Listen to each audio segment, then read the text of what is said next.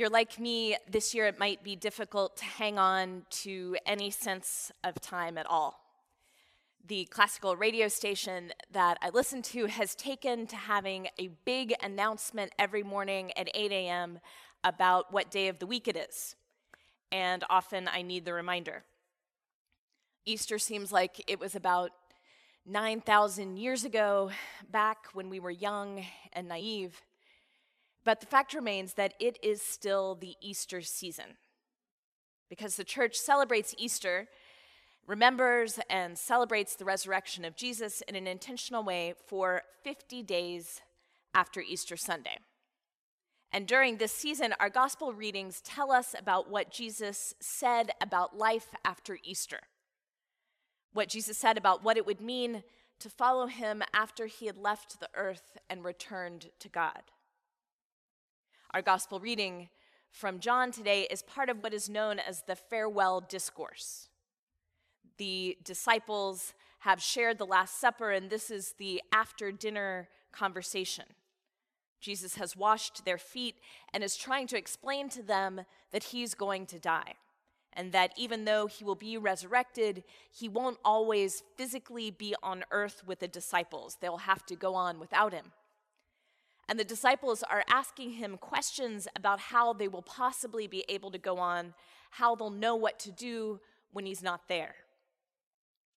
And as he replies to them, I kind of picture him speaking over the heads of the disciples to us, to all of us who are trying to follow a God that we can't physically see. We'll never get to watch him perform miracles. We'll never get to walk and talk with him on the roads of Galilee. We are not the ones who got to see the stone rolled away. And so he speaks to the disciples to reassure them, and he speaks over their heads to reassure us that we can indeed have an intimate relationship with a Jesus that we can't see, a Jesus that we didn't know in the flesh. Jesus says to the disciples, and he says to us, I will not leave you orphaned. I am coming to you. In a little while, the world will no longer see me, but you will see me. And because I live, you will also live. I will not leave you orphaned. That's a promise to hold on to when it feels like so many of the things we have depended on have fallen away. I will not leave you orphaned. But what exactly does Jesus mean? How does he intend to be present with the disciples even after his resurrected body has returned to God? How does he intend to be present with us? His answer is this He says, I will ask the Father, and God will give you another advocate to be with you forever. Will be given another advocate. What on earth does that mean? The Greek word translated advocate is paraclete, which is the biblical term for the Holy Spirit. It was also the name for our truly, truly untalented intramural soccer team in seminary, the Paracletes. Anyway, the word paraclete is translated in a range of ways comforter, counselor, helper, one who comes alongside. But scholars say that the most accurate translation is advocate in the judicial sense. Advocate as the person charged with arguing your case in court. Now, to make sense of this, I hope you'll tolerate a little digression on, and I promise this, this will make sense at the end, the devil. When I say the word devil, most of us have a visual image that comes to mind, right? Small, red, with horns, kind of pointy ears, pitchfork. And if you look carefully, though, at our scriptures of the Old and New Testament, you won't find that image anywhere. It comes from later popular mythology. In the Hebrew Bible, in the Old Testament, the devil is called Satan, Hasatan, which is the Hebrew word for accuser. Satan in the Old Testament is the adversary of humanity, he's the enemy of life. God's purpose for humanity is peace and goodness and faithfulness. And Satan is the adversary, the accuser who works always against that good purpose, trying to get humanity to deviate from what God wants, tempting Adam and Eve in the garden, inciting King David to disobey. And then when human beings succumb, Satan goes before God in the heavenly court to accuse human beings of disobedience. Satan accuses humanity and then tries to convince God that people are worthless, unfaithful, and not worth the trouble. God, of course, never gives in to these accusations. But in the Psalms, in the books of the prophets, in the book of Job, human beings begin to pray to God for someone to stand up in the heavenly court and argue on their behalf. A defense lawyer to go head to head in court with Satan, the accuser, and defeat him forever. You can understand the impulse. Even if we know that God is loving and just and will never give up on us, even then, when we're hurting, when we feel like underdogs, when we feel like we're being misunderstood, we want someone to stand up for us. We want someone to argue our case, to set things right, to fight for justice. And so the people of Israel begin to pray for that defense lawyer who will fight for them. And this figure that they're praying for, this person that they're praying for, comes to be called the Redeemer. This is who Job is talking about when he says, in the words made famous by Handel's Messiah, the words that begin the Episcopal burial service For I know that my Redeemer lives, and at the last he will stand upon the earth. Then in my flesh shall I, shall I see God, whom I shall see on my side.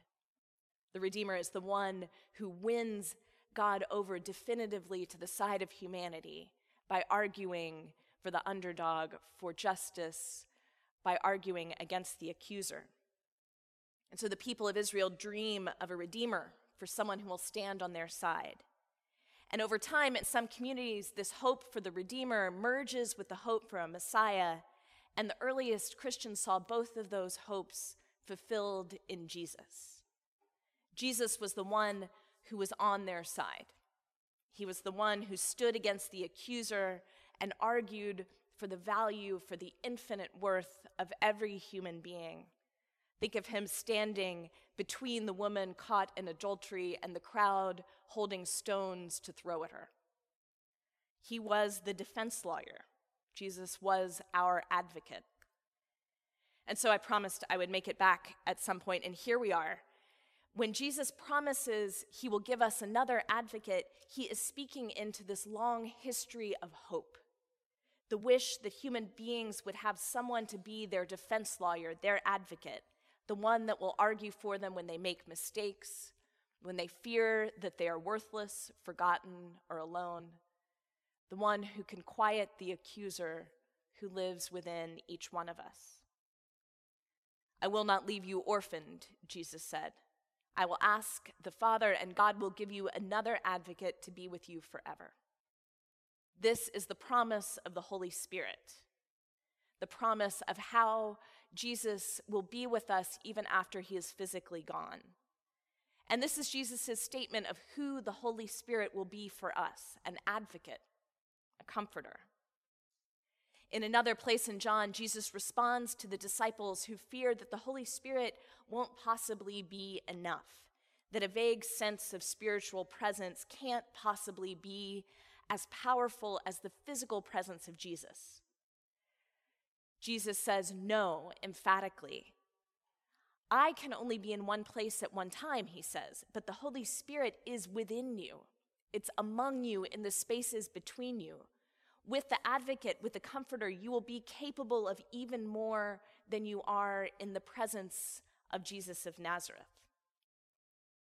The Holy Spirit in you, working in you, is just as much the presence of God as the very physical presence of Jesus. And that's quite a promise. That the Holy Spirit is with us as an advocate, that the Holy Spirit can defeat the accuser that lives within each one of us, and that the Holy Spirit's presence within us is as powerful and as real as Jesus' presence on earth. The Holy Spirit is not a paler, weaker version of God. No, Jesus says, the Holy Spirit is the very presence of God among us and within us. Because we all have accusers, internal and external. Those voices that tell us we'll never be enough, that we failed, that we should just give up.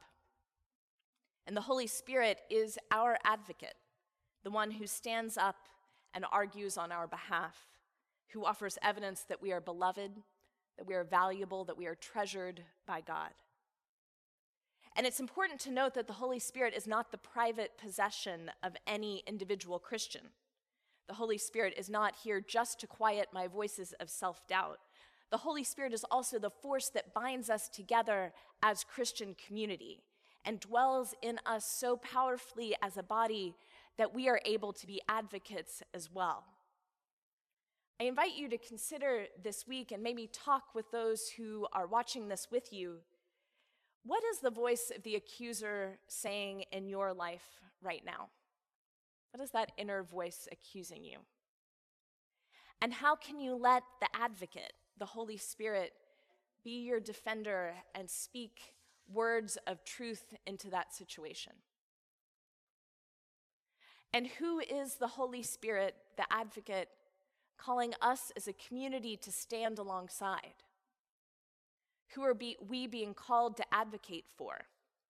Whose voice is not being heard that we might be called to amplify? Who is being accused?